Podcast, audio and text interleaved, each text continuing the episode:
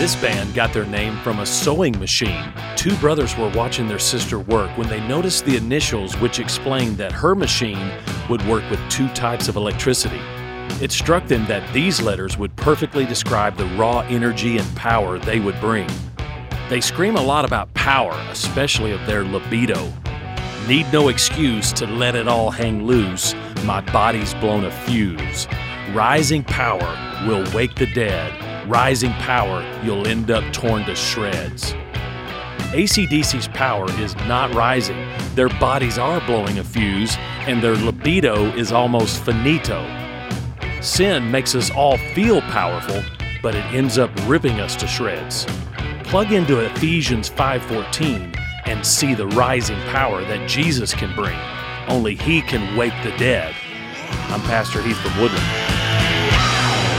Read about it.